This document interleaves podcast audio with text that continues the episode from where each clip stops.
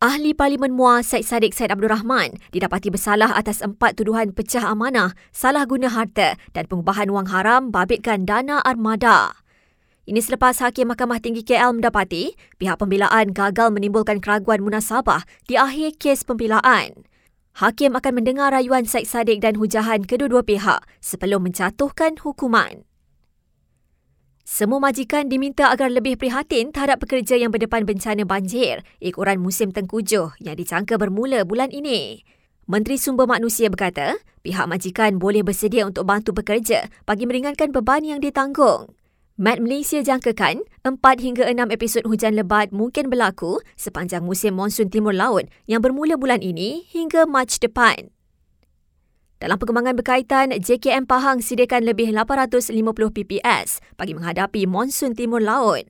Jelasnya ia mampu menempatkan lebih 160,000 mangsa banjir yang dilengkapi pelbagai bantuan seperti selimut, kain, tuala dan makanan.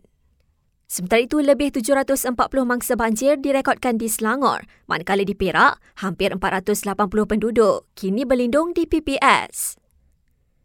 Di Melaka, seorang kerani bank rugi kira-kira RM580,000 akibat melabur dalam skim pelaburan tidak wujud yang tawarkan keuntungan lebih 50 kali ganda.